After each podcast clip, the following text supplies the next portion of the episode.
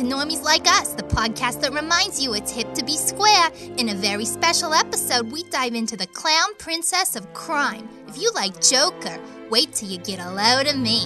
I mean, her. We're talking Harley Quinn pudding on Normies Like Us. Got a blast!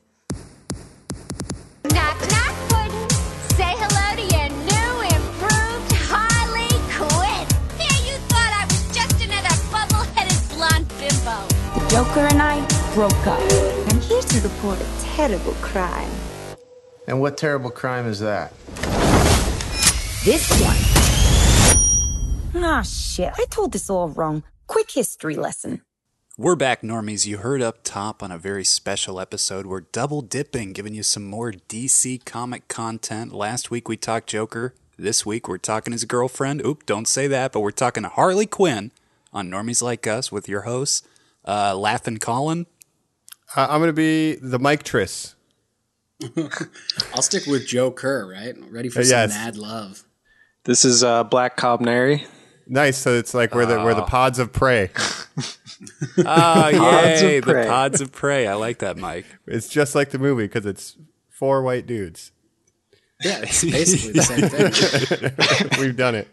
Uh, yeah, we're talking uh, Harleen Quinzel, correct? The uh, Joker's lover, former lover. I don't know, but uh, I thought somebody would take that, so I will be Colin Quinzel. And you're right, Mike. We're talking about his uh, ex psychiatrist, current love interest, ex girlfriend, competitive partner. Who knows? It's a complicated role. Um, so I'll just ask you guys up top do you guys have any history with Harley Quinn, Mike? I just want to give a quick shout out to Cassie for that awesome intro, and she's going to be back obviously at the end of the episode with Cass's corner, giving kind of her perspective on the character. But I mean, just seeing her like in the animated series, but I don't really know anything beyond that because, as we've mentioned in the Batman and the Joker episode last week, I don't have a ton of uh, stock on the DC side, but I know who she is. Like, is, is the normie on this? Like, I know who Harley Quinn was before the movie and everything. Like, she definitely has uh, market penetration for the normies. I think that's a way to put it. It's an interesting way to put it. You say that you're wearing the full jester costume, the red and black. I think you like her a little more than you're letting on. But uh, how about you guys, Jacob? Uh, do you have a history? Do you know a little bit about Harley Quinn? Um, I'm probably kind of on the same level as Mike. Um, I mean, I, I remember her from the show, the animated show in the 90s, obviously, and um, the Suicide Squad movie and the Birds of Prey movie. And uh, that's about it. But I do know of her and like her, you know, the the things that one would know about her from knowing about pop culture, I guess. And from exclusively shopping at Hot Topic, uh, where you Right, currently right. go all the time. You pick up uh, again. uh, You're both wearing Harley Quinn outfits. It's interesting you guys say you don't Jacob's like got a this daddy's character. little monster. Daddy's little on. monster.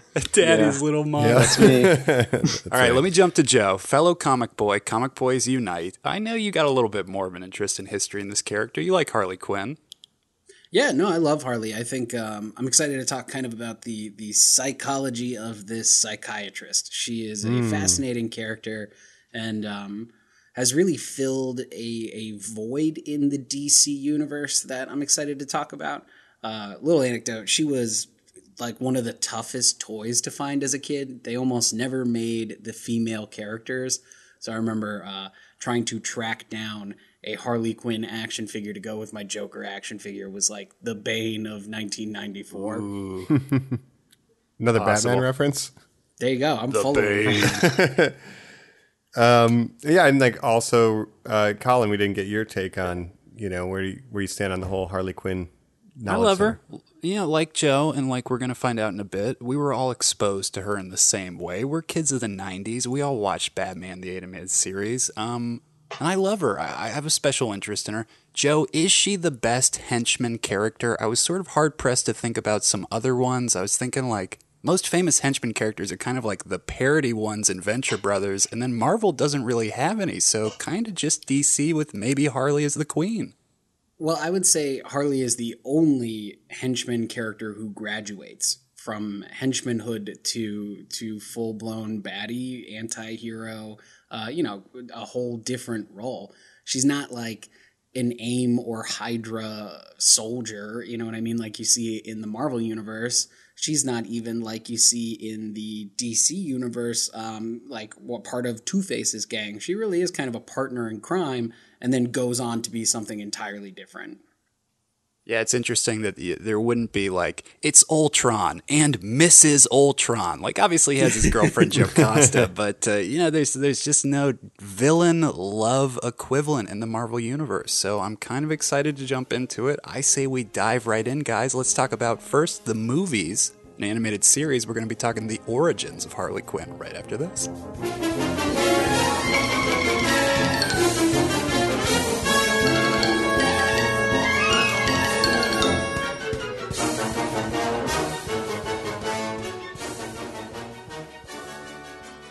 We're back, puddins. We're talking Harley Quinn. Uh, can I get some? Can I get some of my best Bronx accents, uh, real quick, or, or is it Jersey, or you know, it's it's the East Side, right? Joe, let me hear a Harley Quinn. Uh, it's like East Atlantic, I guess. So it's almost like transatlantic, old timey. Like, Oh, in- yeah, yeah, oh, okie dokie, Mister J. That, that's my best take. That's pretty yes. decent. I'm gonna get my hammer been- from the car. that was Boston. That's a packed Boston. it. That's Boston. more Boston. Yeah, Yeah. you know, not that good at those. I'm gonna park my go to the car in the Harvard Dunkin'. Yard, Mister J. Yeah. I know it's been said before, but basically Harley Quinn has the same accent as Bernie Sanders. How oh, does that Oh, That's work? interesting. I, that has been said before because that's the first time I've ever heard that comparison. Let me Well, that's a good clear. reference. The one percent are not paying their fair share of taxes. yeah. Okay. The millionaires I'm and the billionaires. I guess And the I'm with it. Mr. Okay. J's here in Gotham. Uh, Bernie an Quinn. interesting Bernie They're- connection, they're guys. We're gonna get there. Big corporations. I guess I'm on board. Okay. Well, when she's not running for president, you know, uh, what, what do we talk about the origins of Harley Quinn? Because usually Yeah. when we do these things, we're starting in the comic books. What's the deal, guys?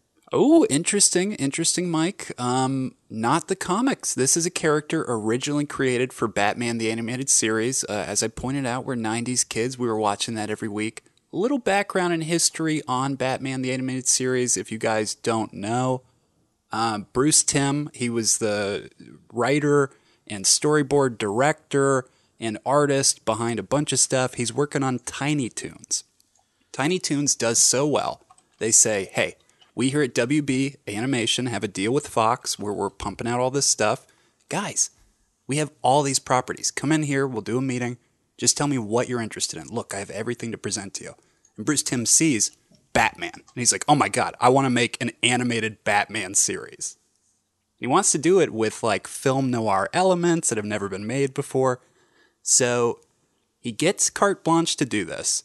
He makes a test pilot. That little test pilot cinematic is the intro of the series. You know, the very famous silent him slinking around, throwing Oh, the yeah. batarang, the guy pulling the gun. Standing on the building, I am the knight, Yeah. that kind of whole thing. The nice. knight, a yeah. bunch of zeppelins, of course.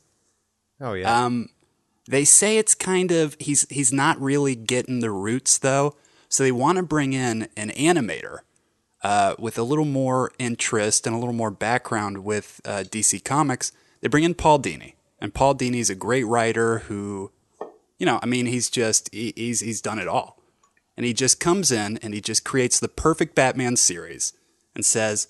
I want to do it in a way that they've never done. You know, the movie's so popular right now. I want to do my own take, my own style and together they eventually create Harley Quinn. so she's from the TV series. That's so when Joe said she graduated in more ways than one, like also becoming an official like comic like mainstay as well as being her Yeah, own she was standalone. not canon originally. wow. Wait, so are parts of the the show not canon, or it's a Well, separate I mean, kind of- technically, none of it is. It's a separate part of the multiverse, right? Like it's not Mm-hmm. in the the comic continuity. Um, but you know, Paul Dini and Bruce Timm are basically the godfathers of your childhood. If you you think of any animated series, Paul Dini had his fingers in it, and Bruce Timm obviously came up with that style we all grew to love real quickly. Yeah, I mean, besides The Simpsons, people would probably be like, Batman animated is the best cartoon America has ever produced. So Yeah, I would say so. huge accolades. Yeah, I mean, people love that show. And like, I wasn't a huge DC or comic book guy, but I did catch myself tuning in and like loving Mask of the Phantasm, which is a spin-off from that property. So it's very interesting that Harley got her start here and now has Let's- her own movie. Well, let's talk a little bit more about the inspiration. So Paul Dini, he's sitting around um, and he's thinking to himself, Joker's the perfect villain to Batman. But it kind of doesn't make sense that Batman has his Robin, Joker needs his blank. So he's sitting and he's brainstorming. All of a sudden, he's watching an episode of Days of Our Lives where actress Arlene Sorkin is playing a Harlequin jester like character. She's doing her weird.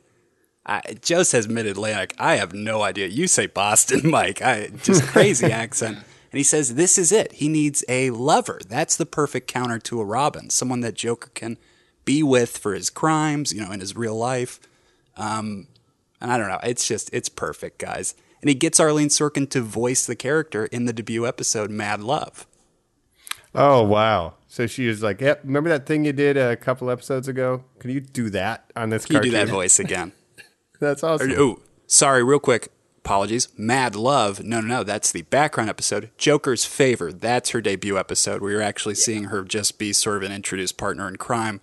Mad Love. We'll get to that in a minute. That's its own whole crazy thing where you're like, oh, this is Harleen Quinzel. Yeah, because when she shows up, she's just there. There's there's no origin story right away. She is just uh, you know, the right hand man of the crew, and there's no introduction. You, you really don't need one out of the gate, right? You're like, okay, I they look like they go together. It it makes sense in my mind, so I'm just gonna roll with it. And then roll with it they did. I mean, she became such a massive character right out of the gate. Fans loved her. When did she get the hammer? Was that has that always been a thing? I'm just curious. Oh yeah, always a part of it. Guns that shoot little flags. You know, it's she's always had the same Joker style, of course. that kind of carnival influence vibes, especially with that jester suit. So okay, iconic look for sure. And like Joe said, literally she makes a debut and people are writing in like, well, we would like to see her more. So they're like, okay, let's capitalize on this. Eventually they get to Mad Love. This is a story where we figure out why they are in love with each other. We hear that Harley Quinn is Harleen Quinzel, a psychiatrist who worked at Gotham, who her first patient was the Joker. Her first patient. So yeah, like, she's hey, still an intern there. Oh, let's let's dive in with this guy. Yeah, you know, let's get your feet, you know, just dip your toes in with the Joker. Yeah, it's going to be the same guy who has to be like, "Well, I'm the orderly who cleans El Chapo's room," and you're like, "Oh no, watch out, buddy." He's gonna thought get you were out. going to say Clayface. He's just like, oh, I think this is part of the mess, but I mean, it's just Clayface. like, Right now, well, we couldn't set, start out with some thugs. We're just gonna go straight to the Joker. No one wanted to deal with him. Yeah, Arkham Asylum, they throw you right in the deep end. Yeah, you know, a lot It's of trust. sink or swim. Top of her Yeah. class. And Joker convinces her to lose her mind. Uh, essentially, it's what she's always been looking for. You guys have to understand in this origin story, she's not falling into the vat of chemicals. She's just a woman who's putting makeup on. You know, she's not a lady Joker yet, per se. Yeah. Just And you a psych- also have to think this is a, a kid show. This is Batman the Animated Series for children, and her backstory is introduced as she is a psychiatrist who is tricked into basically having Stockholm syndrome, and it's for kids. yeah, you know, fun for everyone.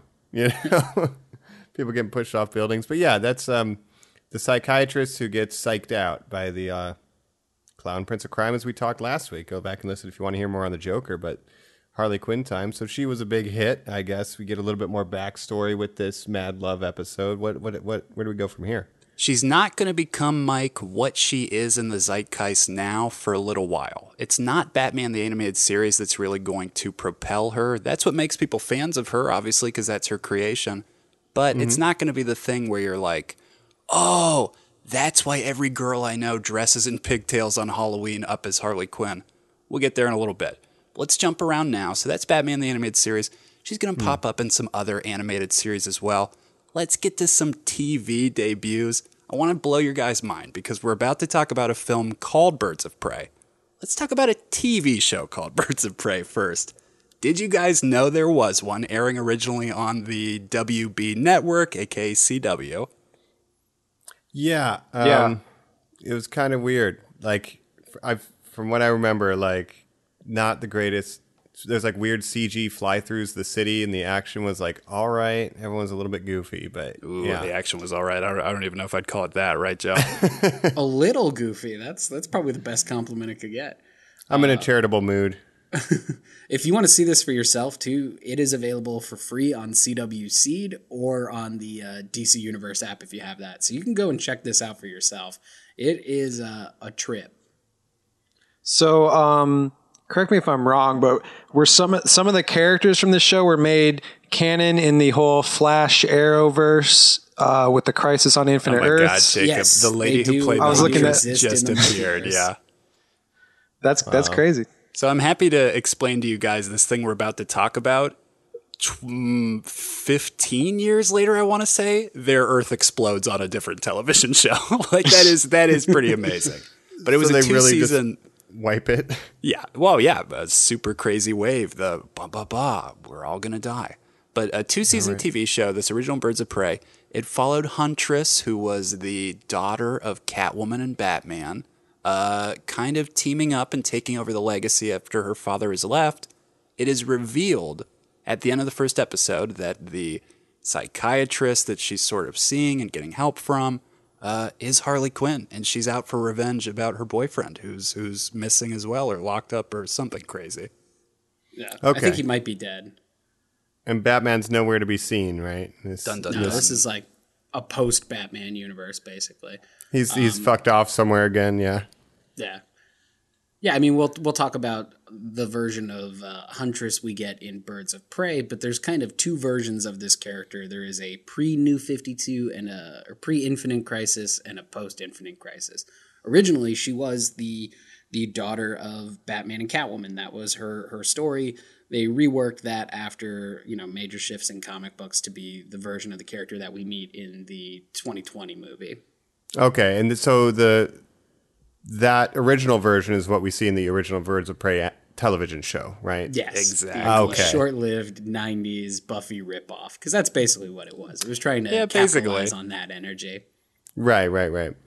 Um, yeah, I didn't watch a ton of it, but so this is we get Harley Quinn's, I guess, first live action appearance. Then is what exactly. the Exactly. genesis is here. Exactly the reason why I wanted to point out that series. And it kind of was shocking at the time. I remember my brother being like, yo, that's Joker's girlfriend. And me being like, oh, yeah, cool. so, you know, it's just, just riveting stuff, Shocking. guys. shocking. Just absolutely shocking. And again, uh, DC fans, uh, normies of this podcast, if you're not confused yet, guys, it's only going to get worse and worse. But let's keep going. In the comics by this point, guys, she has started to appear in the new 52 stuff teaming up with stuff. And the first team that they force her onto, other than this Birds of Prey, because really she's not part of that, is the Suicide Squad. She becomes kind of the ah. most post-modern known character of the Suicide Squad. Oh yeah, hundred percent. In the in the modern era of comics, she is the face of the Suicide Squad. Very strange. But you know, Okay. that that leads us to her film. I mean, that's kind of her biggest take, Suicide Squad. Yeah, and like a lot of people, for as much as that movie's been panned, you know, by critics and fans alike, they say that Margot Robbie is Harley Quinn is the best thing in it. So I guess she kind of steals the show, and uh, Jared Leto disappoints, depending on your perspective. listen back last episode, normies, but yeah, Well, so- listen back last this episode. where it and I was thinking about this too. We've talked about Suicide Squad so much. Um, what is it? 2016, 2016 movie, uh, and again Harley's live action debut in film. So again, why we have to point it out. We've we've spoken about it to death. I just want to ask you guys a question.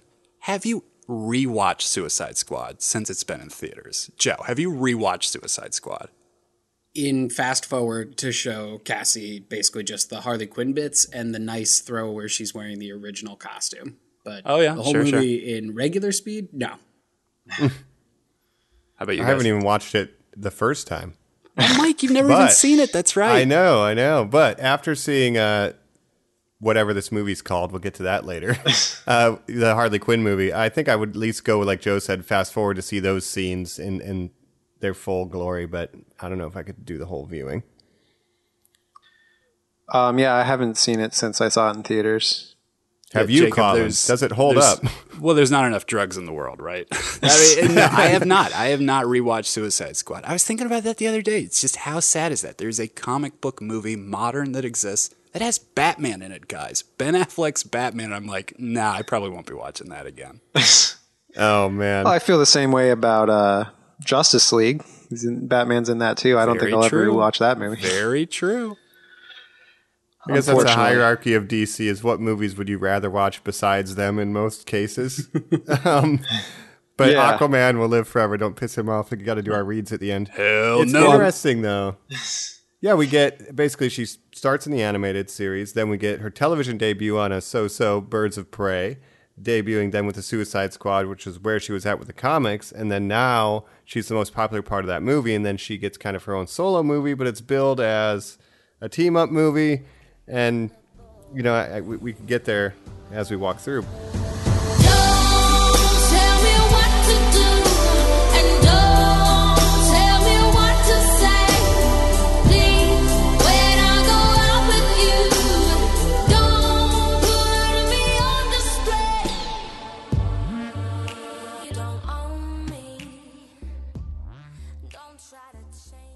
Like, let's jump in now. Like, literally, we were just Yeah. saying, Yeah. she her origin is Birds of Prey. We're ending in Birds of Prey. We've all seen it. Uh, uh, let's just dive right in here, guys. Well, Yeah. I want to say while we're talking about Suicide Squad, when I was watching Birds of Prey, I was actually thinking this is the movie that Suicide Squad should have been. And it's a much better movie than Suicide Squad. And it has like the tone and the, well, the tone with Suicide Squad wasn't the worst part of it, but this just has like the stakes that I would have rather seen in the in the Suicide Squad movie and the the humor. And I just think it's a movie that works a lot better than that movie did. Yeah, and I think the reason it works a lot better is because the stakes aren't the the world's going to end because of some Right. supernatural element, right? Uh, when we're talking, Well, hold on, about- Joe. You don't like that Harley interacts with aliens in the movie before this, and then the next movie she's like, "I don't know, Mister J. Gods exist, I guess." Ah, where's my yeah, sandwich? don't Exactly, because I think you could have made a passable movie with the cast that they had as the Suicide Squad if it just had a better story and it didn't have the whole Enchantress um, stuff in it, because that really just took me out of it. here's the rub of all of the DCEU movies is like you almost had it. you you, you Right. had some elements that could have worked, and you just for some reason couldn't quite f- cross the finish line in a satisfying way. Hmm. Didn't Yeah. quite stick the landing. Well, going around, then we've all seen it. How do we feel about Birds of Prey and the Fantabulous Emancipation of One we Harley will be talking Quinn? spoilers, guys. So if you don't want to do Yes. this, just jump past this section, go right ahead to the next. But let's dive in, like Mike said. Uh, I'll start out because I I was maybe the most lukewarm. I saw it with Jacob. I did not like it, guys. Okay. Jacob, how about you? You guys saw it together. Uh, yeah, I liked it more than Colin. I liked it uh, a lot, actually. Not a, I mean, it's not an amazing movie, but it's probably. Um, now, I haven't seen Aquaman and I haven't seen Shazam, but to me, it's the second best DC EU movie that I've seen, other than Wonder Woman one. So, All right. but keep in mind, like I said, I haven't seen those other two that people like. So, I'll follow up with you after you see those two. Yeah. Uh, Joe, you mentioned you would fast forward through Suicide Squad um, to just watch Harley Quinn scenes. Did you and Cassie watch this? or Yeah, we uh, we went on a little date night. I enjoyed it. I thought it was a, a fun watch. Um, there are definitely some elements that I want to talk about where it's like it just could have been a little different, and I would have liked it more. I don't necessarily think it should have been the Harley Quinn movie. I think the Harley Quinn movie should have been the Harley Quinn movie, and the Birds of Prey movie should have been the Birds of Prey movie. But overall, I mean, I would put it in my top two or three of the DCEU. I definitely like it more than the Justice League and and Batman vs Superman and Man of Steel. Um, I'd put it up there with like Shazam. Yeah, I'm kind of with you there. Mike, I kind of dig like, yeah, yeah. I I'm I put it right kind of under the Wonder Woman and the Aquaman, and it's kind of tied with Shazam. I think for my favorite DCU films, and it's funny because I'm like, I don't want to see Batman and Superman. I don't want to see Justice League again. I would definitely rather watch this over those any day. Ah, I Um, love that you saw Shazam, Mike. I want to talk about that off pod, but okay. I think Yeah, when Jacob sees that, he'll be like, "Let's put that a little higher up." Yeah. I but I do agree with Joe's point where the Harley Quinn movie should have been the Harley Quinn movie and the Birds of Prey movie should have been the Birds of Prey movie because that is strange. So maybe we Well- can talk about that. I don't know about that because I don't. Without Harley Quinn, I don't think there would be a Birds of Prey movie because it wouldn't. It doesn't have the the popular support to get a movie made on the Birds of Prey alone. So they kind of use Harley Quinn as a way to kind of um, have like a soft pilot for the Birds of Prey. Yeah. Um, here's here's kind of my problem with that though is Mhm. it's it's a Catwoman story. Like this is a Catwoman story.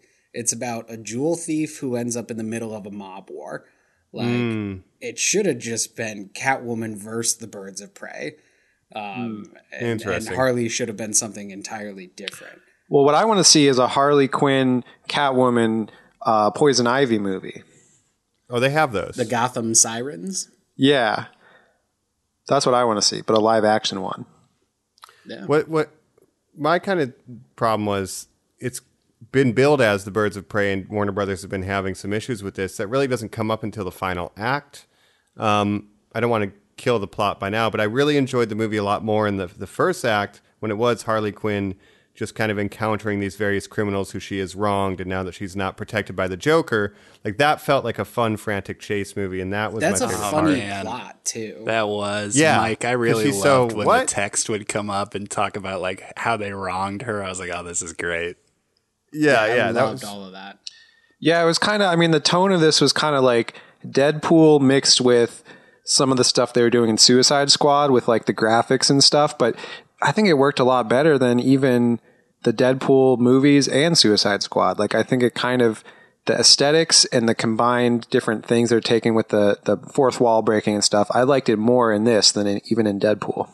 Oh, I agree, Jacob. But I think there are um, some like super weird missteps where if you're if you're gonna go all in, go all in. Don't like stick one foot in and then stick it out. Like the Marilyn Monroe dance sequence.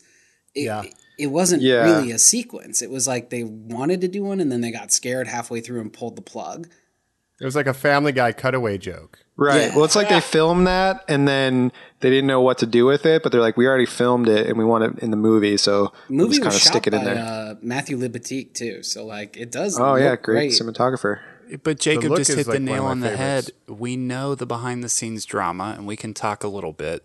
This is a movie with schizophrenia. Harley would actually be happy with how she's being portrayed by the film itself because it doesn't know what it wants to be. It was reshot to hell with a different director, Chad Stahelski of the John Wick franchise, to up the action. They Wow. moved scenes around. They recut people's intentions. Uh, and then once the film got released, they changed the name. I mean, this is a film that is literally having a nervous breakdown. Well, I'd say one of the best things about this movie was having Chad Stilels- Stilelsky, or however you say his name, as the second unit director, stunt coordinator. Like bringing, like the action is really well done in this movie. The fight The bat scenes, fight is super cool. yeah. The, The ending, bat fight at the police station. Yeah. Yeah, Yeah, that's, that's my favorite cool. sequence of the movie. Yeah, the police station. I think the final action scene from when they all team up to the end of the movie, I think, is really fun. And just the, the the the stunt choreography is really good too. And I gotta, the, I gotta say, the choreography bugged the hell out of me, guys. I gotta take the opposite Really? slant. What? Here. There's so Please, many dissent. people literally just waiting to get hit, where you see people just like standing in frame and then doing the dips and the drops and stuff. Where you're just like, oh, we're at a high school dance here, guys. There I is a point. The ending was a little rushed in terms of the fight, but I, you know, the first half I like better than the second half. I think every uh, movie kind of can have the syndrome of some guy just waiting, but like, yeah, they would come into the police station with like guns, and then they just decided we're going to stop firing these and go hand to hand. It's like you only brought ten rounds, but yeah, it's a movie, and the choreography can be fun. I do like the red and blue smoke bombs and the beanbag gun. Like that stuff was really fun. Even the carnival thing at the end, but Right. Well, didn't par- stick the landing. I think is what we were kind of talking about with DC before. It's similar things here. I think part of Harley Quinn's um, powers or abilities is similar to Joker, where things just kind of work out, and she just kind of is just does whatever, and it just happens to work out. So she comes in with the beanbag gun, and somehow is able to defeat a whole. Um, you know, squad of policemen. Maybe not the most believable thing, but I think it works because it's just so kind of you know, madcap and crazy. It also feels very true to the character, which I think Yeah. is important. Right. And like, yeah, I mean, Harley Quinn running around, she shouldn't like, she, she could get shot by one bullet and be dead, but somehow it never happens. And she just fights people one, you know, um, hand to hand and just, and just kills them. So I, I liked, I liked it. Do you guys like Margot? Does she do Harley justice? Uh, is this a good take on the character, Joe? Oh yeah, I think. I'm sorry, uh, but I think Margot Robbie is the only actress that could really commit to this to the extent that she does, and I can't even imagine anyone else in this role. And I think she nails it. There is a scene in the middle where she's explaining to Black Canary what a Harlequin is, and she's like blackout drunk at the bar. I think that is the best scene in any DCEU movie. I think her performance is incredible. It really has. Joe, that is an insane um, take. I'm just, I don't I. I I gotta think it chop has- your legs off for that. That is an insane take. I think it has the emotional weight that a Deadpool movie has never had in two movies, and she gets it in in five or six lines. I agree with you, Joe. Yeah, I I think yeah, Margot Robbie is like the as she was the strongest thing in Suicide Squad. The strongest thing about this movie is her performance and then the action. But there's another person who has a decent performance. Oh, you bringing me there? Are you going the same direction? I was going to say yes. The the person who steals every scene they're in, of course, Every is scene. uh, every line. Every moment. Rosie Perez. Um, no, of course, we're talking about Ewan McGregor as uh, Roman Sionis, Black Mask. Hello there. Yes. He's very over the top and he's chewing a lot of scenery, but I Oh, like so it much because scenery. of that, Colin. But you're you were the dissenter. I want to get your take. What do you think about Obi Wan's Black Oh, Mask? look, Mike, no dissent here. My one line review to my father after we left the theater was Here's my Birds of Prey review. You will spend every moment wishing Ewan McGregor was back on screen. he is phenomenal. I said to Jacob as we were walking in, Oh, this Chris Messina guy, you know, as Zsasz. Uh, who the fuck cares about him? The relationship, He was the. Tweedledum Tweedledee that they have throughout the film. It is it is some of the most electrifying and magnetic acting I've seen in forever. DC got the villains, boys. I can testify to. I was sitting next to Colin. I could tell he wasn't that into the movie, but every time Ewan McGregor would say something, he would just laugh, and he's just loving it. So I was like, basically, yeah, I like it. He's he's he's you know he's flamboyant, um, and he's he's kind of goofy until it gets serious, and you're like, oh, this guy's a fucking psychopath. Um, yeah, I really think it works. The think only it like- downside to it, honestly, was that they they spoiler alert they kill him at the end, so they can never bring him back. But Yeah, You know, that's uh, you know, see, that's one of the things I hate about this movie because Ewan McGregor's Black Mask, I think, is uh, the best villain DC has had since Heath Ledger's Joker. He's he's so be. great. Uh, the speech he's giving, like all of the goons at the end, where he's like, "These fucking women, let's go kill them."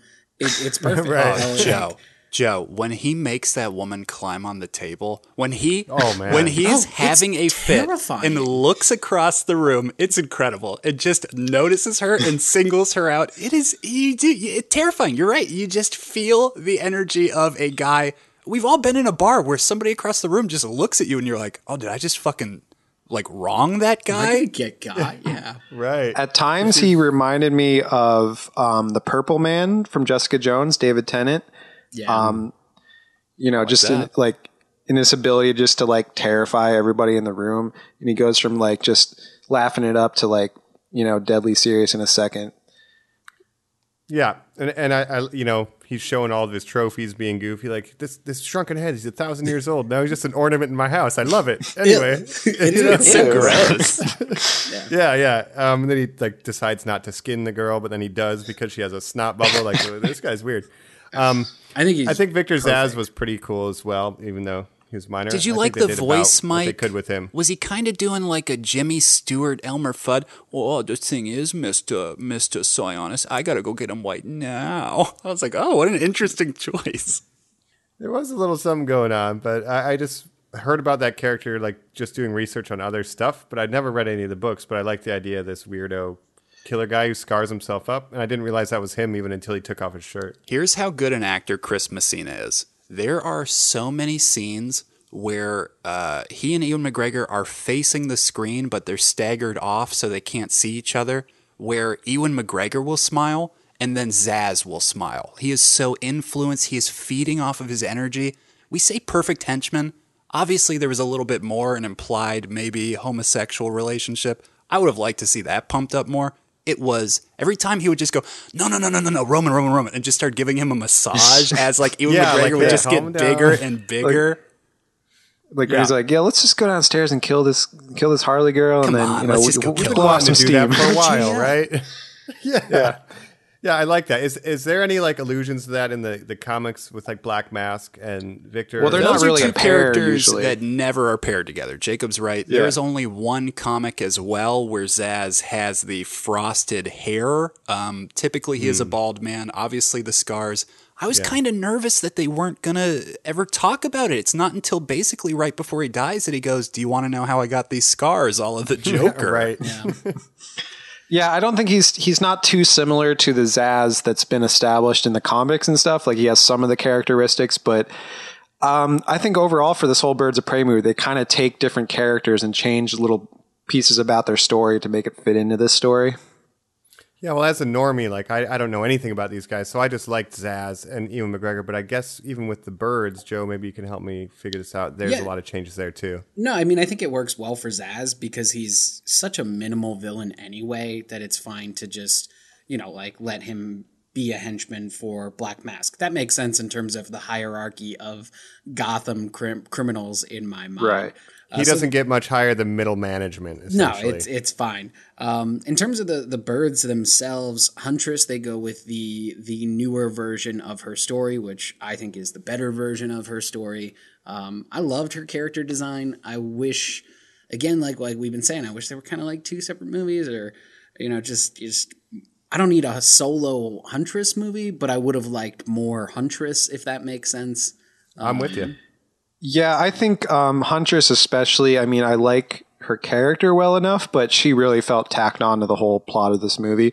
I mean, she's basically doesn't even meet any of the other characters until the the whole team up thing at the very end. And for the finale to be based around, well, you've killed all of the victims on your list. Shouldn't you also stick around to help this kid? And she's like, Yeah, I guess so. It's like, oh wow. That's and it just real quick. Yeah. When I said I don't like it, here's what I don't like. This is a bad script, guys. It's thin on every level. The characters are thin. They're not given much to do. They don't change over the course of the movie. Um, and that that's one of the biggest parts is just this wasted ensemble. So I would have liked to see more of Helena as well. It's action piece to action piece. There's not a lot of character growth. And yeah, kind of what we were saying earlier. The Birds of Prey part feels tacked on, but the Harley Quinn part is really strong. Like maybe they needed to somehow find a way to give them both the time they deserve, But they've- they might not have needed to be in the same thing. They found it. movie. Joe said it. I had I had not thought that. You said this is a Catwoman movie to me now. They should retitle it. We need And to it- do some reskinning. Put her in a suit. They've just they've been doing great stuff with CG cats anyway. I'm sure we can bring some of those models over But that and was the replace Margot Robbie. watching it just frustrated me so much is like I loved Harley and I think I would I would have watched an entire movie of her trying to avoid people she had wronged because her shield is gone. Mm-hmm. That is fucking funny, smart, and offers a bunch of fourth wall breaking fun. A movie Yeah. about a fucking jewel thief who gets caught in the middle of one huntress trying to track down and murder her hit list and B Black Mask trying to take over Gotham. Like that's a fucking Catwoman. That's a Catwoman miniseries I would love to read. And like there's the movie. It's just two different Yeah. movies. And yeah, just having a madcap Harley Quinn bumbling her way through the alleys of Gotham, trying not to get killed, is its own amazing thing. Yeah, And like Yeah, coming well- to her emancipation. You could have even kept that theme of her like, I'm finally over the Joker and her blowing up Ace Chemicals could have been the end. like that would have been a Yeah. movie I would watch. I would have called this movie like Harley Quinn versus Birds of Prey and not have the title. Like obviously they they've changed it now to better reflect it because I mean it's really it's it's ha- didn't have good marketing because it buried the lead about you know this is a Harley Quinn movie. Um, so to call it Birds of Prey with a long like subtitle, The baffling marketing is marketing so tough choice. here though because you're you're kind of making a sequel to a movie that bombed, and you're Right. kind of backdooring a bunch Bomb of did other eight hundred characters. million dollars without China, Joe. Yeah. and they're pretending like that Joker isn't even doesn't exist anymore. Like they have like a stand-in. Like they are really divorcing themselves. They from have the a stand-in Squad in every way. For one scene, Mike, uh, where you see him from behind, I pointed this out to Jacob. I want to posit this theory to to my two best friends here. Is this Joker? Were they apologizing for something very specific? We see the back of Joker when Harley is introduced to someone she has wronged. What did I do to you? What do you mean? Look at my face. You guys tattooed my face. Now, this Joker was known for his tattooed face. That is what people in the public did not like about him, the fact that he is damaged on his head. We have a scene where Harley's like, I don't know, that idiot just chose to do that. That's not my fault. It's like, yeah, yeah, the face tattoo wasn't my idea. It's just basically saying, what, are you fucking kidding me? That's a bigger retcon than Luke saying, hey, respect your lightsaber. Yeah, but even like the picture of the Joker she drew on her little knife throwing target, you know, when the kid looks over at it, it's like, who's that? Oh, you've never heard of the Joker, but it doesn't say damaged on the No. character that she drew either. So it's like, Well, Happy says that you you dared him to do it. And she's like, I dare lots of people to do lots of things. That's not my yeah, fault. big whoop. I do like this I, I don't know, man. I loved the whole egg sandwich bit. I really love Margot Robbie. I want that sandwich. fucking Yeah. Harley, and I want more like of a her. good- mm-hmm. And I want Yeah, more of the I just- birds too. I just don't know if it's a Birds of Prey two. I want. I just kind of want them shoved into other stuff. I just want to know who they are. They didn't have time to like Canary does one power. You know, we only get really Oh, the Huntress and Canary, right? I There's no like uh. Barbara Gordon, right? Yeah, yeah. I mean, technically, it should be Oracle, who is Babs after she's been paralyzed, is is sending out Black Canary and and Huntress on missions, and Harley would have nothing to do with them. I mean, it's, Right, it's and tough then we 'cause have- you took the name and and made it something different. Right, and then we Mm-hmm. have Cassandra Cain, who is the jewel thief, who obviously she'll apparently go on to become Batwoman's woman when she's older. So Batgirl, she um, Batgirl. and that's actually been retcon. Now she's just a character known as Orphan, and she never was Batgirl in the current continuity. Uh, but she's a badass character who's just again not the character you see on screen. Well, you know, it seems like, you know, talking about the current continuity in the comics and sort of the changes they made to the birds and how Harley Quinn interacts with them, maybe now's a good time to jump into the comics and see kind of how she's been represented in that side of things. Yeah, can I just say one thing about the movie? So, um, I know you're trying to transition, but um, here. So here's what I But think. fuck that. My pitch for a sequel to this movie would be Harley Quinn versus the Birds of Prey because we've seen, you know, she has this kind of on-off relationship with like she likes them, but she's also a villain at heart too. She's like an anti-hero, whatever. The next movie should have her teaming up with Catwoman and Poison Ivy, and then somehow the Birds of Prey get involved, and it's it's those three villains versus the Birds of Prey. That, That sounds like the pitch. same amount of thought they put into this one in terms of building the plot. I hope in the sequel they stitch Black Mask back together and he's in every DC movie moving forward. Yeah. Okay, so But the that's I liked interesting. about no, this no, no, movie- shut up. That's an interesting point that Joe just made because you guys said the marketing is wrong. The marketing should have been every scene of Ewan McGregor's. And then the sequels to this movie should have Ewan McGregor. The next Justice League movie should be versus Black Mask, Ewan McGregor. The next Avengers movie should be against Black Mask, Ewan McGregor. I, I cannot tell you how much I need to double for down real, on him. For real, I agree. this Black Mask interacting with whatever Colin Farrell's Penguin's going to be versus Robert Pattinson's Batman. Like I, my biggest thing I hate about this movie is that they killed Black Mask because I think he is a perfect character for the Gotham they built. And just that he's gone now is is such a shame. I think they really shot It is a shame. the foot there.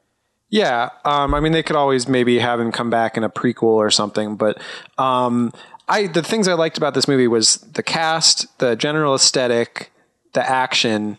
So I think you can take. I like this universe that they've built, even through all the shit it's gone through with Batman v Superman, Suicide Squad. I think they've arrived at something that that to me is interesting, and I'd like to see them keep building on this kind of Gotham crime, you know, underbelly type of thing. I like it. all the movies have been fun post uh, Justice League. Everything has been fun. I mean, I think you need to keep that that that is that is working for me, and I think people react well to having fun at movie theaters. So maybe maybe we keep having fun in movie theaters. Even some R-rated fun. Yeah. It's better than their previous formula, so hopefully they stick to uh, stick to their guns and really hammer it down. But now, Jacob, do I have your permission? May we uh, Yes. transition Yes. from the movies You may. onto the page? Thank you for asking. Thanks, Mr. J. Call, call, birds of prey.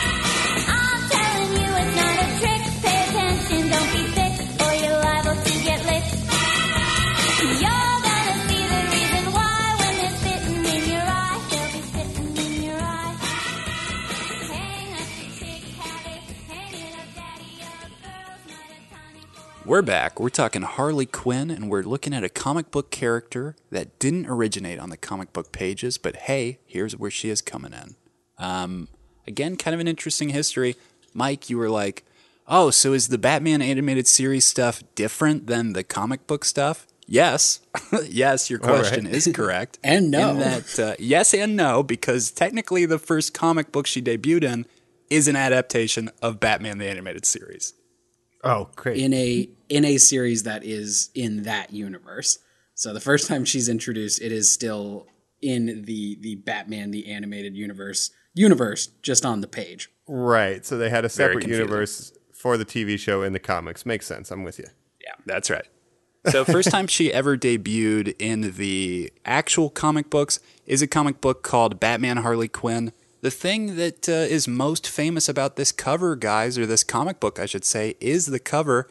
It's the famous Joker and Harley Quinn dancing as drawn by Alex Ross. We kind of glazed over it before, but uh, Suicide Squad references that image in a very cool dance scene with Jared Leto and Harley Quinn. It's the only time you ever see her in the original outfit. And it's my favorite part of Suicide Squad. I mean, it's a a lovely little homage to to something all DC fans love. I mean, Alex Ross's art has kind of become synonymous with with big ticket covers. I mean, you've seen uh, some of the stuff he did for Batman R.I.P. and even in the Marvel universe too. He's been around forever, making uh, some really really cool looking stuff. Yeah, this is a super iconic cover. Like even I'm familiar with this image just like on its silhouette because it's just On a slick t-shirt back at Hot Joker Topic. hair. Yeah, yeah, next to where I got my, uh, Daddy's Little spray Monster shirt. yeah, yeah. I, I wish all one. three of you would take those off. Somehow you've put them all on. I'm gonna keep adding one every segment. That's right. so um, she finally then this is where she gets to break into kind of the prime timeline. Um, Harley Quinn's here. She's a little different. Again, she's not even getting the acid bath yet, guys. But she is just like the psychiatric uh, uh, attendant for her for the Joker, who has gone completely insane again. And as far as her origins, so she is swayed by the Joker's charms, I guess, right, or Stockholm syndrome. But it, it, the chemical bath from like Suicide Squad is that a comics thing or is that a? it becomes a comic thing. But what I think is really interesting about the psychology of the character is, you know, we talked about Joker kind of being the clown prince of crime and always having a method to his madness, even if it doesn't seem like he does. Um, he listens to her. This is a woman that no one has ever listened to who chooses a profession of listening to other people. He flips the script on her and manages to turn her. I think that is just a, a really interesting character trait. Yeah. And you see it in, in books moving forward. Yeah, you guys keep that's saying great. Stockholm syndrome. It's interesting to think about Joker getting Nightingale syndrome, that he literally falls in love with the person taking care of him. Oh yeah, I kind of get that too because he's Well, so damaged. Here's a question Do you think he loves Harley Quinn? Do you think Joker loves Harley Quinn? Because there's no question that Harley Quinn loves the Joker. Yes, Harley Quinn. Harley Quinn loves too much. That will be her eventual downfall because technically, I would say she loves every person she comes in contact with and hates every person she comes in contact with. Jacob, you were just saying she has a tenuous relationship with the birds of prey. Yeah, sure, that's even with everybody. Even Poison Ivy will, you know, she'll get ticked off by her. Yeah, I mean, I, I for the Joker, like, does he love Harley Quinn? I would point to the uh, recent defenestration, which means throwing someone out a window, as evidence that no, uh, he does not. I don't think he loves anyone, but maybe not even himself. Right? Just likes chaos. But I do like this idea of having the, the crazy one of the craziest villains in the whole DC and have him being a committed monogamous relationship with with um, Harley Quinn for such a long time. Like I, I that's an interesting angle to have. And the so hero, I, I think in some his counterpoint is the confirmed bachelor with the young lad who's Right. like, no, no, everything's on the up and up. true. Yin and yang. that's what it's all about. So I think some depictions of Joker, he does love her, and then some he's more just kind of using her. Um, but I think it depends on the the Joker depiction. My favorite interpretation that's ever been done is the Arkham City video game. We'll talk about it in a little bit. But when you see the, oh, I'm sorry, actually, it's the Batman Origins, or Arkham Origins, I should say, video game, where you see the Joker sort of come about and sort of take his place in the world. He's captured at the end. Harley isn't Harley yet. She is still Harleen Quinzel. So as he's describing obsession and passion in their first session, she doesn't realize she's not talking or he's not talking about her. He's talking about Batman. So the ability to see past her, I like. Interesting. we did talk agree about the true love is Batman and Joker, so maybe he's comfortable Right. and he likes the advantage that she provides by her being in love with him. She can get him out of jail and stuff like that. But I think it's fairly uh, one. But Batman is the one that truly completes him. That's right. Go back and listen. that that episode completes this one. So, so to, to get us back on track here, Colin, can you explain the acid bath? Because I know Mike is dying to hear. Yeah, I just So- want to when. Where did that come from? Most famous comic books, if you're talking Harley, are Mad Love, that very famous animated episode. Eventually, Paul Dini does get a chance to be like, well, let me just put this on the page. And that sort of introduces again what she's going to be like. But when it comes to the new 52, eh, I mean, this was six, seven years ago, guys. So it's a lot more modern. It's not the 90s anymore. Women, of course, can sell comic books as they always have been able to, but executives never believed in that. So they start to say, Harley can be in her own series. In the new 52, let's have her take the bath too and really make her a female Joker. Hmm. Okay, I, I, I would like to get you, your opinion, Joe and Colin. So, do you think that, that that is better or worse than her just kind of falling in love with the Joker? I think it changes so much because from there, people are like, she, she should never wear the costume. Well, she should also have red and black hair, and she should also always carry a mallet. And hey, let's put her on the Suicide Squad. That's when this is happening too. In fact, let's put her on a lot of teams. Let's have her interact with these people. Hey, she needs her own team called the Harley Quinns. You know, let's get her these people too. I think that's too much too soon. I, I kind of prefer her in smaller doses. Joe? I think um, I think she, and this is what I said up top, she filled a void. Um, DC saw what Marvel was doing with Deadpool. When Deadpool was introduced, he was a badass and and and kind of a wisecracker, but not the fourth wall breaking uh, queer jokester that he became. They needed something like that. They needed a character who had that tone, and they did it with Harley, and I think they did it well. Um, but I'm also with Colin in the same breath that like you know me, I'm all about the heroes. I don't read a lot of solo Harley stuff. And when she was doing these original New 52 runs, it really wasn't my style until they kind of embraced this Deadpool aspect. Uh, she goes to Comic Con in, in a solo series. Um, and then she really kind of becomes an anti-hero in in some other books and i think that was kind of the direction they decided to take her to fill that deadpool void Oh, totally. Because let me just read this quote real quick, guys. This is 2014. This is Adam Glass. This is the guy who is writing those new 52 books. When he was asked, What's the difference between your Harley and Paul Dini's Harley? He said, I think the difference between the Harley in my book and what Paul did is that I'm writing a Harley that's not about the Joker. Now, I'll go on record saying this, but I think that Harley will always be loyal and faithful to the Joker when he's around. But when the Joker isn't, she's a young woman who's very capable of doing many things and is her own person. Yeah, she's a PhD psychiatrist. Like she is intelligent and capable of things. A little off maybe after meeting the Joker, but okay. A little off. Ex Olympian Mike. She was going to be a gymnast, but uh, that didn't pan out as well. That's what got her into the psychiatric field. And of course, there's the question of her sexuality. Is she straight? Is she pan? Is she bi? All that good stuff. I liked in Birds of Prey when we got that fantastic animated opening. One of her past lovers was a woman when she was cycling through it, so maybe we'll we'll get that with Ivy in the future. And Colin, I keep coming back to something you said that I think is really smart and, and a good way to define the character. You were like, I think she loves and hates everyone equally. I think that that really does kind of sum up Harley and and why she does sometimes help Batman out. Sometimes she's a good guy, sometimes she's a bad guy, sometimes she's an anti-hero. It's cuz like you said, she both loves and hates the world so much that uh, she kind of can't make up her mind. Oh, Puddin', if I could make up my mind, it wouldn't be so hot in the morning. Ooh. Sometimes I'm like, Right. oh, Betty Speaking Boop's of here. hard in the morning, keep using Fucking that relax. No, that's it. I, I wonder because like for the amount of uh, hot topic references we've been making with like, oh, everyone loves Harley Quinn now. It's like that is pretty recent, and like what we're kind of covering, it does seem like some of these facets about her character, like you know when the Joker's around or not, and her Olympic history. I wonder how many people generally know that stuff because I did not before entering in this episode. I just knew she like had a hammer, a weird voice, and is quirky, right? So Well, And I I'll think ask this question. reason. I, I think there's a reason we do see her at Hot Topic and stuff. I think she really appeals to a, a young female audience that's like, it's okay to dress how you want to dress. It's okay to say what you want to say, and uh, and kind of be that that un- outspoken badass character. You really don't have a lot of that in terms of of female superheroes. You have people like Wonder Woman who are virtuous. You don't really have kind of the the dirty. a Um, Joan Jett kind of punk rock. Yeah, yeah, like you, that's that's Harley. Well, and I also- think she speaks to a lot of people.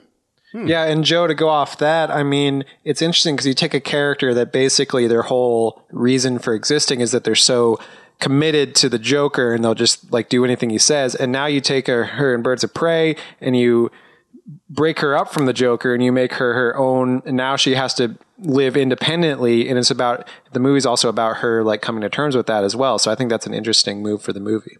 The, the speech that she makes, right, like Joe said, you know, what's a Harlequin? It needs a master, Right. right? What is a Harlequin without a master? So, uh, on that point, like compared to the movie, like, does she ever work with or against the Birds of Prey in the comics? Like, is there a precedent for where they pulled this stuff from, or is this just kind of an amalgamation of this things? is this is phony. Like Mike, or I'm sorry, like like Mike, like Mike, the movie.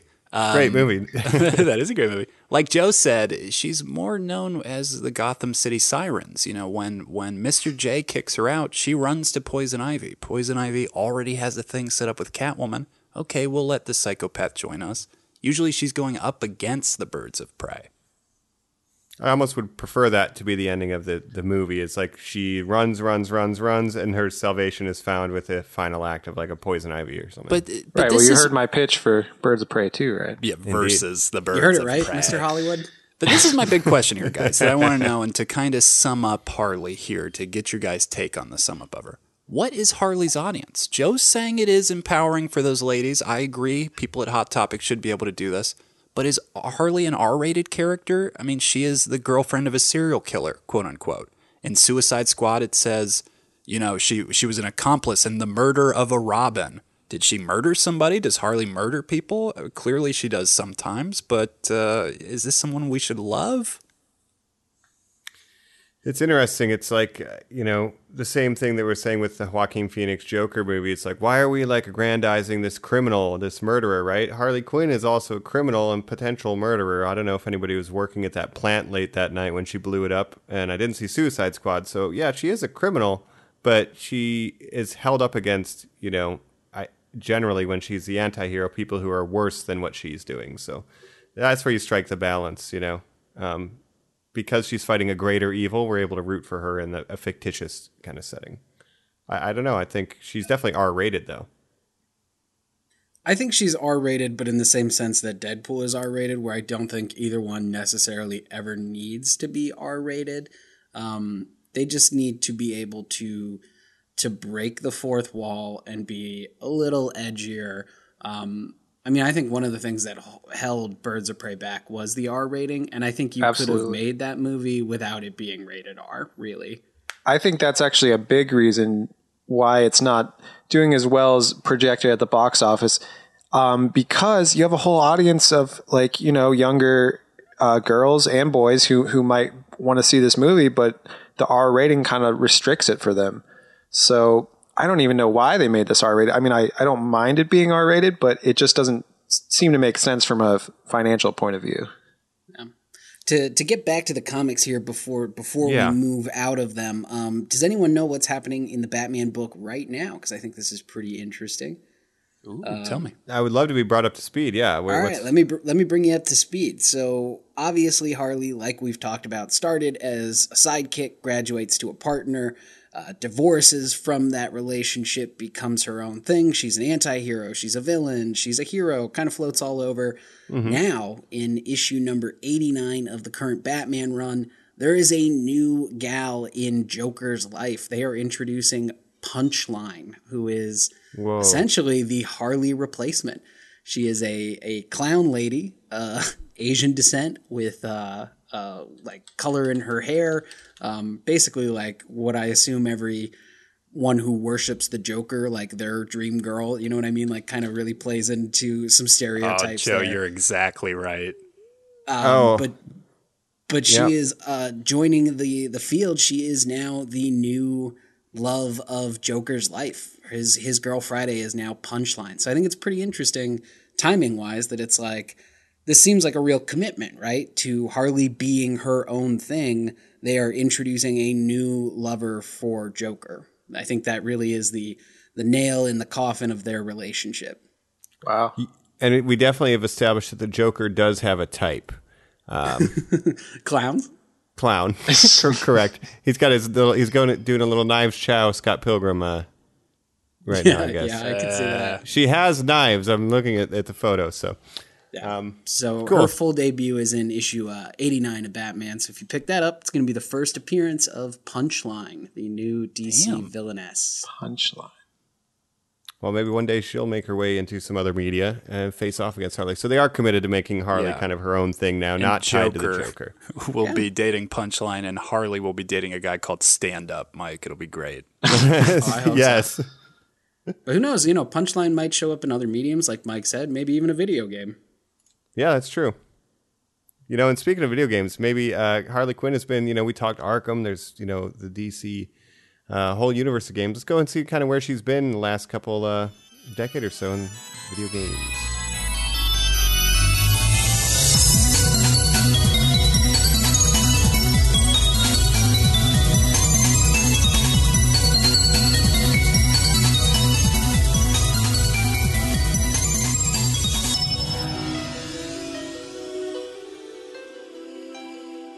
We're back. We're talking Harley Quinn.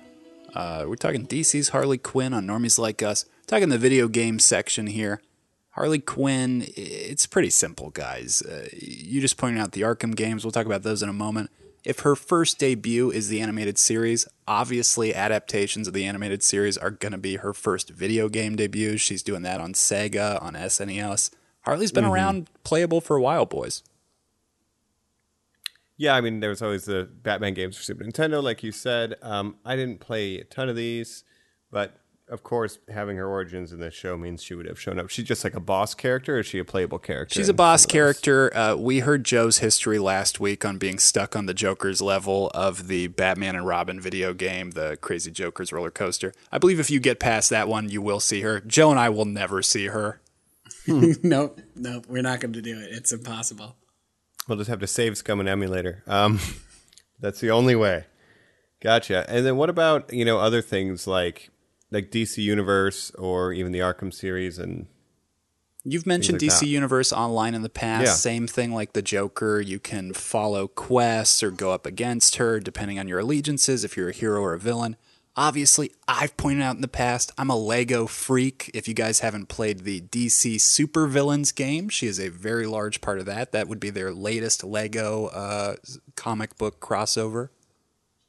nice taking the hammer and smashing up bricks.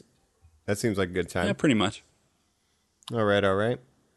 And then we talked a little bit about Arkham and you know the whole uh, Joker actually loving Batman and stuff, but she's also appeared in those. Um, This is the And I big think one these kind ones of are for her, big. though. Oh, I, Yeah. uh, total agreement here because, like, let's look at it.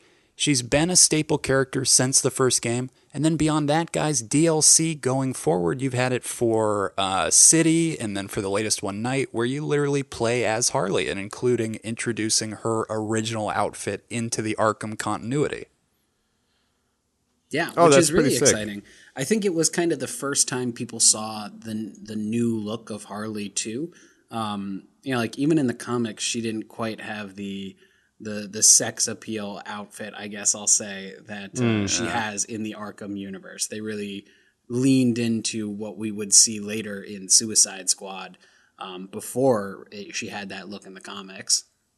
Yeah, Arkham Wow, so it's- Asylum specifically introduces her as Nurse Harley. It's it's so overly sexualized, guys. I mean, I know fanboys Yeah. who are still obsessed with this interpretation of Harley. It is interesting that like all of the defining characteristics of Harley kind of happened outside of comics for the for the most part, right? And like even this new version that we see in Suicide Squad came from the games. Like I never uh, had realized that. So I think for people like me and uh, the other people who are maybe a little normie on this, there's it's pretty interesting to kind of see how she's evolved. She's evolved, but she's kind of stayed the same, Mike, because we talked about the original actress, the Arlene Sorkin, who took over, uh, took over, originally portrayed the role. Uh, eventually, she was succeeded on that animated series by veteran voice actress Tara Reid, uh, or I'm sorry, Tara, Tara Strong. Strong. Tara Reid. It was Tara It's, Reid uh, from Scrubs fame and other drunken uh, exploits. Um, it was Tara Strong, voice actress. Happy birthday, Tara Strong! It is today when we are Happy recording this. Hey, happy birthday! She's known Happy for everything. birthday. My Little Pony, stuff like that. But Mike, yeah. in the Arkham games, she's voicing the character. So again, there's not really a disconnect because even fans, normie fans, can be like, "Ah, "It sounds like Harley." It's like getting Mark I know Hamill for who the that Joker. is. I recognize that voice. Oh, okay, yeah, that's cool. And she's Mike, put up a right. Lot of videos uh, with uh, Mark Hamill where she puts his arm around him and says, "He's my pudding and stuff." It's the best, guys. Oh, It's that's fun. awesome. Yeah, I would consider her like the the Kevin Conroy of Harley Quinn now, right? Agreed. Oh yeah, uh, yeah. I think it's interesting, Mike. You're definitely right. She is a, a comic book character that we are covering. Who kind of really the least interesting stuff about her is the comic book. It's all it's all this other stuff that uh, was her her conception and and her future really. and maybe almost fan response, like turning it into something unexpected that you know the producers of the properties never really saw coming. So maybe that kind of also explains why they didn't know exactly what to do in the movie, et cetera, because she is an ever evolving kind of thing right now. She's in a state of flux, much like her own mental state. Um, kind of interesting parallel, I guess. If you want a very different take on her normies, the ex uh, video game publisher Telltale had a series of Batman video games, Batman and then the sequel Batman the Enemy Within. When she's introduced in that second game, she is a follower of John Doe, quote unquote, who is their Joker, who has started like a lunacy cult. Depending on if you get the good ending or bad ending, she either ends up with the Joker or ends up on Amanda Waller's Task Force X, quote unquote, which is what they call the Suicide Squad. Which is the good ending? I think the good ending's her ending up with the Joker. Got it. I guess it's all frame of mind. And obviously, um, you know, we've talked about Injustice with the Joker. Got to talk about Oh, yeah. it with Harley as well. Playable character in the comics of that universe. She really becomes the right hand man of Batman. She goes full superhero, basically. Yes. Interesting. And uh, we mentioned last week MK 11 obviously has the Joker DLC. With that came a character skin pack for Sonya Blade as Harley Quinn. Oh, really? I didn't know that. That's crazy. Oh wow! And so the Joker is there for real. I wonder if they did any unique dialogue, like probably "You're not. not Harley Quinn." I just feel like You it's know? probably so lazy, Mike. And literally the fact that again they have Maybe. all of these models that exist in uh, the Injustice platform that I'm sure could just be tweaked and imported, and they're like, the yeah, same we'll engine." just exactly we're just dripping out these. What if Joker was in it again? Like hey, Joker was in the last two guys. I'm not fucking shocked here. right, right. And we'll, we'll send Scorpion over to DC. Well, it would definitely would be an injustice though to skip over the fact that she she appears as with all other DC characters that we cover from here on will be in those games. Um, anything else with the Harley Quinn games, or do we want to kind of get back final thoughts on kind of her journey as a whole and our journey with the character throughout this episode? Yeah, I agree, Mike. Let's let's hit that wrap up.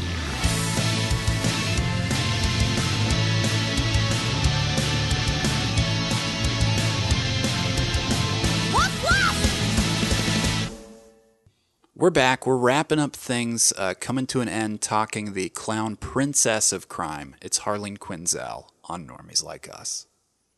Yeah, uh, on this wrap up, I want to mention when I was doing my research, right, I found these like animated clips that looked like it was like a kids show, But then Harley Quinn's like accusing Batman of fucking bats. Like, Oh yes. my! So, do we know so what that is? this is what I wanted to talk about. Um, I missed it in the movie section. Uh, so exciting! It is a DC Universe app TV show. Harley Quinn is back in her own animated uh, role. She is voiced by Kaley Cuoco. Jo- Joker is of Serenity and Doom Patrol fame. Uh, what is his name? Alan, Alan Tudyk. Tudyk. Oh hell yeah! And this show is so much fucking fun. Um, I was really resistant at first. I caught up on like the first six episodes in one sitting. If you are a diehard comic book fan, there is so much uh, Easter egg material in there. Every villain in Gotham shows up. It's it's a ball.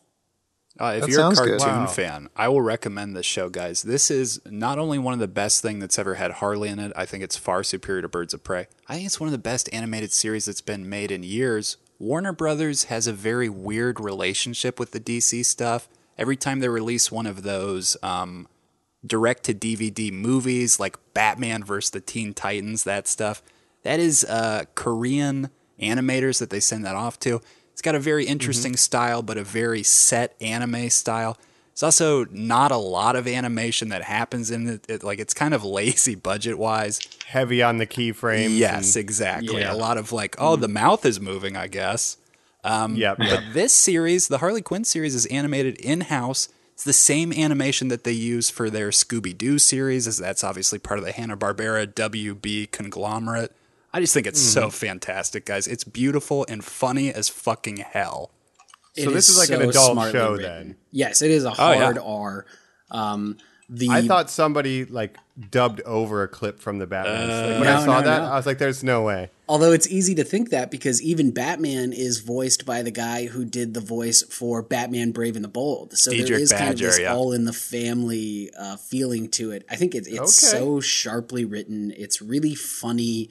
Um, I mean, I, in my opinion, it's kind of the new Rick and Morty. Like it is, Wow. it is, it is funny, sharp, and there's you know definitely moral quandaries presented as you follow Harley Quinn in her attempt to get over the Joker. And you can watch it on DC Universe, which I just realized I still have an account for. Oh my god! So I will be doing that. paying Off for that every week. What's the uh, what's the promo code? Uh, promo Normies. code normies like us 20.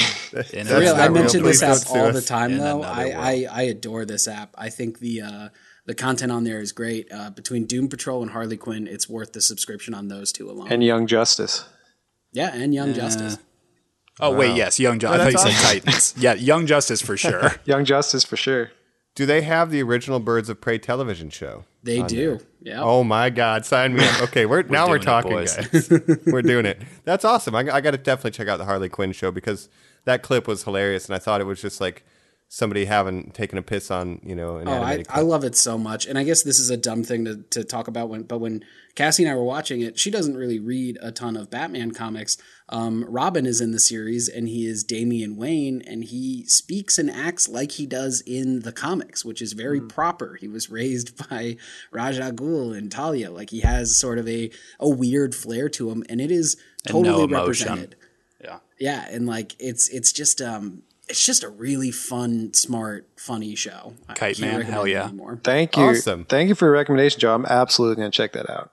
I'm glad we were able to, to bring that back around because we definitely should have mentioned that. Glad we got the errata. Yeah, it's kind Um, of a big anything- Harley thing this year. The fact that she's got her own animated series. You're probably right, Mike. Might might want to mention it. And if you guys are saying better than the Birds of Prey movie, like because there are problems with that movie as much as we like Margot Robbie, Yeah, I would say This it's could be much it. better. Maybe the best Harley Quinn content out there right now. It's one of those so, yeah. things again where I we see, and I hate to label anyone as an incel, but I read so many hateful comics comments online that are like, "Yeah, but even in that show, Harley's not the best part. She's not even funny. Like Kaley Cuoco Sweeting's not even very funny. Like you know, it's all the other people that are in it. Shut the fuck up. She's fucking hilarious. Relax. I, Yeah. She's the glue that holds it all together. Oh, and like they they pick on Bane so much. It's so funny. Kite Man's in there. I, I love this show. Nice. Nice. I definitely got to check that out. That sounds fun. Um, there's also been a little bit of that that controversy. People complaining about Birds of Prey, like, oh, it's an anti-man movie. Like, I didn't get any I of that. get I that. hate when I hate when this stuff comes up. It's I- the it really- whole go woke, go broke. Okay, what is even woke about this movie? I don't understand. Woke doesn't mean anything there are anymore. women in it. Well, Yeah. well, we oh, should no. say like Harley uh, Quinn is a Bernie bro. That is confirmed in the Right. Of Prey Yay. universe. That's She right. Voted for Bernie in 2016. But yeah, All right, let's apparently, do- if you have a, a movie with more than two women, you're woke. So and and it's an anti-man movie. That's bullshit. So And you can make let's back your budget and and and still go broke. So right, Which that's a question too, kind of relating just to the general movie, right? Will this make back its kind of investments because it had an issue with the naming? There's a, you know a little bit of internationally, it internet. already made back the budget. Um, for Oh, the that's amazing. The- movie. the problem is Marvel has set such a precedent that any like mid-sized hit now is considered a failure because it But didn't make like three mid-sized times its budget. guys. You guys are saying it made its budget. But it is, It's though. got so much further to go, and it's got absolutely no legs. Mike and I are excited because we're going to be talking about a much better movie next week to take care of this one. JK, it will not be better. It will make more money. But yes, let's do final thoughts and No. kind of a hit or shit. Will this be a profit maker for them? Um, It already is. see, like, but Isn't it? let's say It's, it yeah, has not I mean, made it- profit yet. In- it has, in relation to it's the lowest grossing DC movie, but that doesn't mean that it hasn't made its budget back yet. but, But generally, we take the budget and double it to account for marketing and things like that. Oh Okay. yeah, Yeah, but it hasn't- it hasn't even, made even that. Yeah, it's not even. It has to make three times plus. uh, The the gross is outrageous. So yeah, let me It's know. gross. It is gross. but I'll jump in here real quick. So I haven't mentioned yet why Harley is popular. Um, we talked a little bit about her revamp. That revamp came at a time when uh, social media platform Tumblr was super popular. The thing about Tumblr is, is it's a emotion based social media platform. So opposed to showing people off what you're doing, you sort of express your feelings. And what came about is a lot of people sharing stills of Harley where they could say, This is me, I am the manic girl. And you would think that would translate over to, oh, and I'll share pictures of Joker as my partner as well. Actually, in my anecdotal experience, I would say it opened up people to say, I'm the Harley, uh, the less serious one, who's a little bit ditzy and clumsy, but also smart and bold and out there. And my partner is Batman. So actually sharing a lot of pictures of Harley and Batman together. That way, you sort of dance around the abuse. You say, you know, my partner's not mean to me. He's actually the stern, no nonsense protector. And when we're together, it's such a wild combination Harley and Batman. And, and to me, that's really how she became popular. People just love sharing photos of Harley saying, I'm a lot like Harley. Final thoughts uh, I love Harley. I think she's one of the most interesting characters. I think she's only super good if you use her sparingly. The way that we are all like, well, Huntress was the best part of Birds of Prey. I mean, you know, every time she came on the screen, she was great. Or, you know, Black Mask, every time he came on screen. That should be Harley in another movie. I didn't like the film mainly because of the writing. I'll say also some performance stuff. That girl, Ellen J. Brusco, or, or whatever her name is, she is a bad actress who plays Cassandra Cain. It's unfortunate to call a child a bad actress. I've heard stories um, where Harrison Ford is on set telling people, close your mouth when you act, because if, if you have it open, you will look like an idiot on screen. she needs to hear that story because her mouth is open for half the film. Sometimes it looks like she's mouthing the lines back to people who are saying them. I think she's just super inexperienced. So, not my favorite, but I love the animated series and I love Harley. I'm excited to have her in some way. Um, I think um, I don't totally agree with you, but I think Birds of Prey. It's a good, not great movie. Um, I, I do agree with you about Harley Quinn. I think she's better as a more supporting character. But keep in mind, they took the best part of Suicide Squad and made a movie around her, so you can understand why she, you know, she's so she's she's the main character of this Well, movie. the best part about Suicide Squad, I don't remember seeing a Captain Boomerang movie. There were no unicorns in this. So it's like they they got the character right in Suicide Squad, but then they, um, you know, they didn't develop a good movie around her. So I think this is a good movie to showcase her as a main character. I don't think she needs. I don't like a sequel to this movie would be uh, better if it was more ensemble focused rather than Harley Quinn as the overall main character. Uh, but I, I think it's a it's a it's a it's a good good not great movie. Hmm.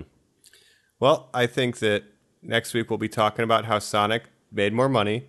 Part of Absolutely that's not. Sonic will be a huge will. bomb. because it's not rated R. If this was PG 13, I think you'd have uh, a horse in the race. I think Sonic maybe it's going to make more money. I might be eating my chili dog shoe next week. But uh. when it comes to Birds of Prey, I am very on Team Joe. Like the Birds of Prey, like seeing the Huntress and those guys fleshed out in their own thing and just having basically Mad Max Fury Road, except she's just running through Gotham away from everybody that she's pissed off would have been preferable. And Renee Montoya, another character that was originally developed in the 90s animated series. Yeah. Oh, yeah. Very true. Good point. worth throwing in there right at the end. Um, yeah, I mean, I, I liked Birds of Prey enough. I thought it was a fun time at the movies.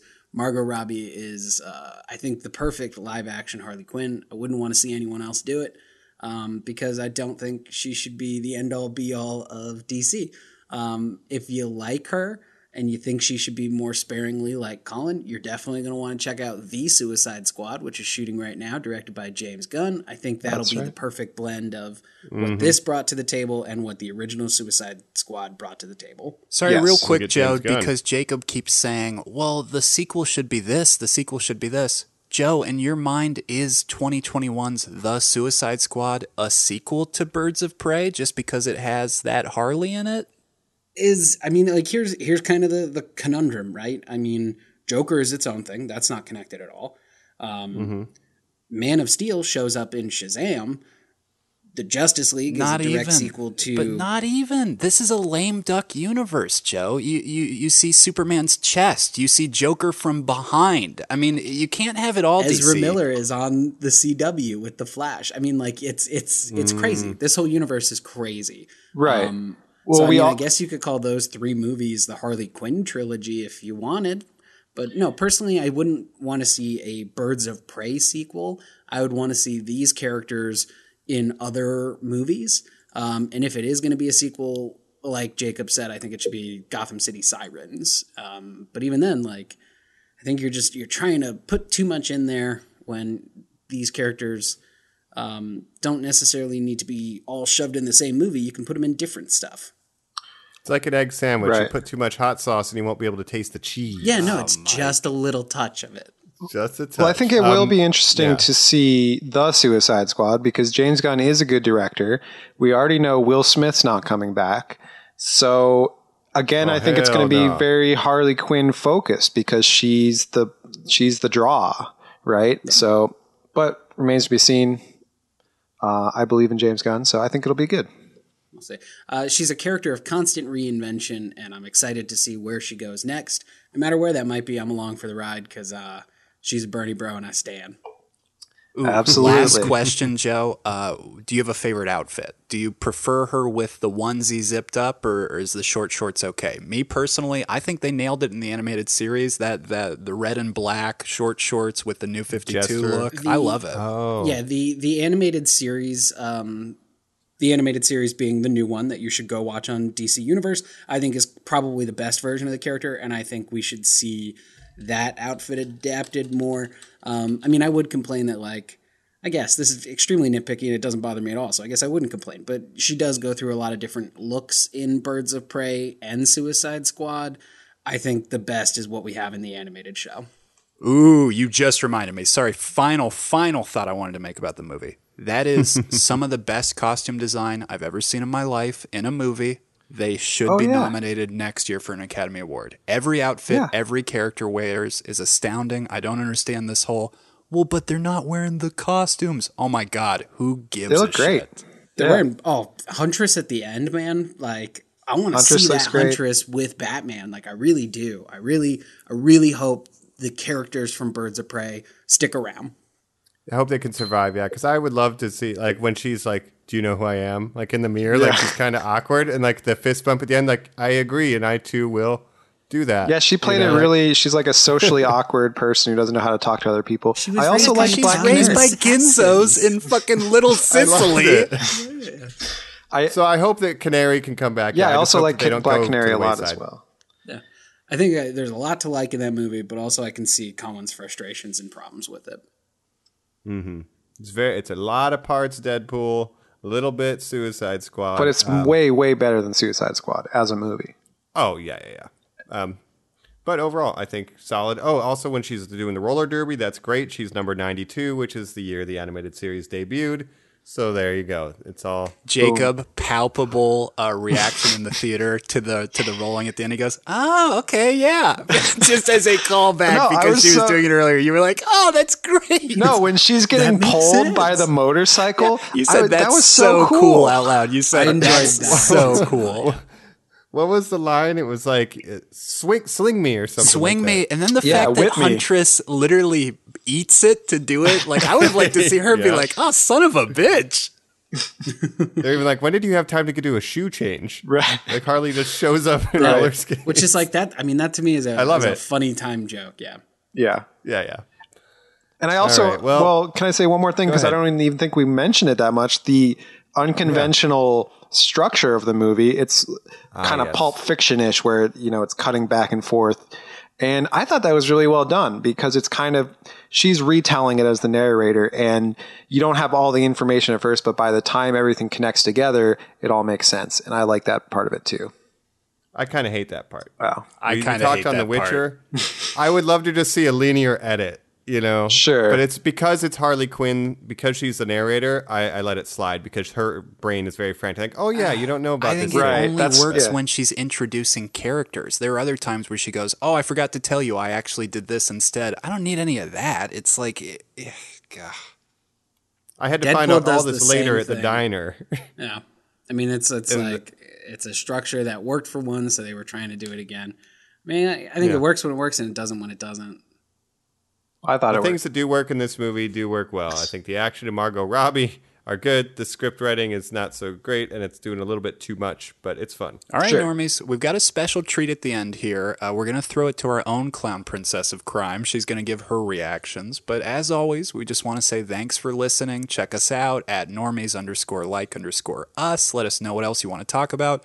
Uh, or if you're mad about the fact that we've done Aquaman, uh, Joker, Harley Quinn, Batman. No Superman, no Wonder Woman. Well, we'll mind the rest of DC. We swear, guys. We'll do more. Nobody Marvel. likes You know, Superman. come on. Uh, Nobody likes Superman. We'll do Everybody Batman knows that. Returns before we do Superman. Hell yeah, we will. and then we'll do Robin. All right, but this We've has been your Robin. host. This is uh, Colin Quinn. Uh, Mike Mask. Uh, Joker. Oh, I blew up. Colin Quinn, the first, uh, the first host of the Daily Show, right? Yeah, Colin Quinn. I realized as I was saying it, SNL member Colin Quinn. You can only say it if it's drawn out. Colin Quinn. Musical guest. Uh, This is uh, Mr. J. there you go. nice.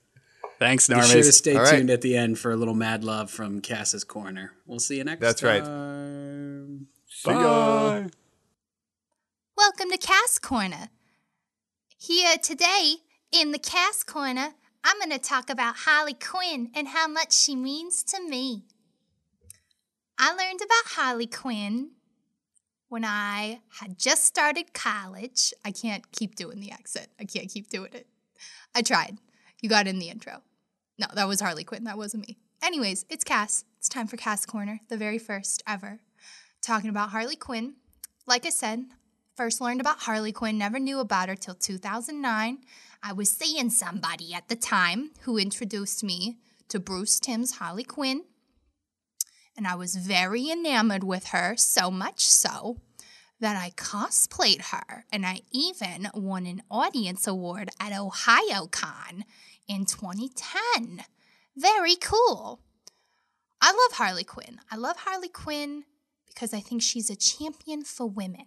And I think she represents a part of women that is unseen and unheard and always serving others. And it doesn't gotta be that way. Doesn't have to be like that. No matter how much you give, some people just never care. So, anyways, I watched every single episode that Harley Quinn was ever in in the Batman animated series. I was absolutely enamored with her. This was before Harley Quinn and Ivy were in the mainstream. I had heard whispers that, oh, maybe they're going to be a thing. Harley and Joker can't work out. They can't be a thing. And I loved that Harley was also she wasn't necessarily bad. She wasn't good. She was just on her side, kind of like Catwoman, kind of like all the Gotham gals, kind of working for themselves. I loved her. So, Batman animated series, moving on, kind of got cold on her. Next time I think I really got into her was Injustice, playing her in the Injustice video games. She kicks a lot of ass. She's great. She's very tough, especially in Injustice 2. She's a lot of fun to play with. She's a really good time. And, you know, we had been hearing whispers of a movie for so many years. Oh, they're going to do it. Oh, they're not. Oh, she's in Suicide Squad. Oh, Suicide Squad. Yay. Oh my god, we're finally getting Harley Quinn. Oh my god, it's Margot Robbie. I've never seen Suicide Squad. I like skimmed through it real quick. Looks pretty dumb. But I did see Birds of Prey, and it was exactly what a Harley Quinn movie should have been. The monologue, the casting, the plot, it was great. I very much enjoyed Birds of Prey. I wish we had a little bit more of the Gotham gals. I don't know why Ivy wasn't in it, even though she's technically not a bird of prey. Like, I'm very desperate to get the whole Harley and Ivy thing going. Also, if you have not seen the Warner Brothers animation series Harley Quinn, you have got to check it out. I know it's hard to find, it's only on the DC app, and then it runs like at 2 a.m. on TBS. Um, it's really good. You should check it out. It's hilarious. Now that I have remembered, I have the DC app, so I'm probably going to watch the episodes that I haven't watched yet. It is super funny. I know the character designer is a super badass chick.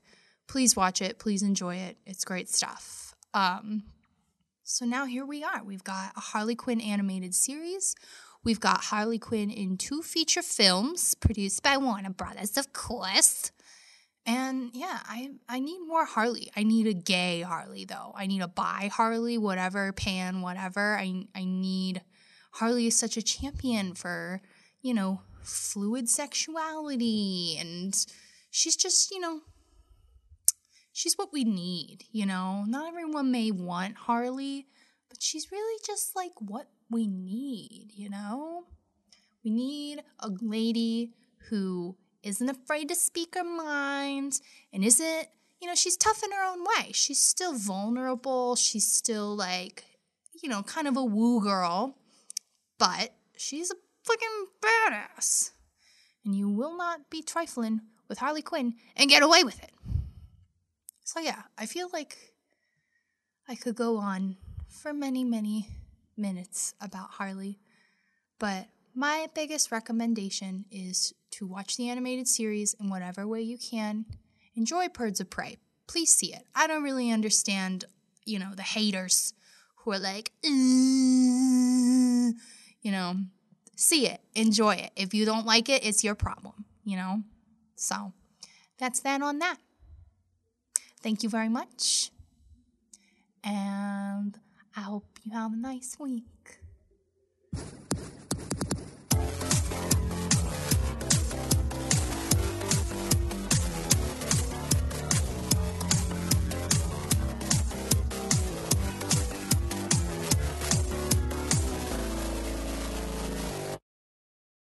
Oh, hell yeah. This is Aquaman, and if you enjoyed that episode, I'd really appreciate it if you give it a like, share, and subscribe on iTunes, and you'd really be one of my man if you share with a friend. We'll be seeing you around. I didn't know if I had Jacob's permission, by the way, to transition, so I didn't want to go It's okay. preemptively. It's okay. Gotta gotta ask him every time. That's right. Testing. Hi, I'm going to make that egg sandwich. I swear to freaking God. That did it look did like look a good egg really sandwich. fucking good. Yeah, I like a nice whole bacon, egg, and cheese. she was like, maybe it's the pubes. Yeah. All right. Thanks for listening.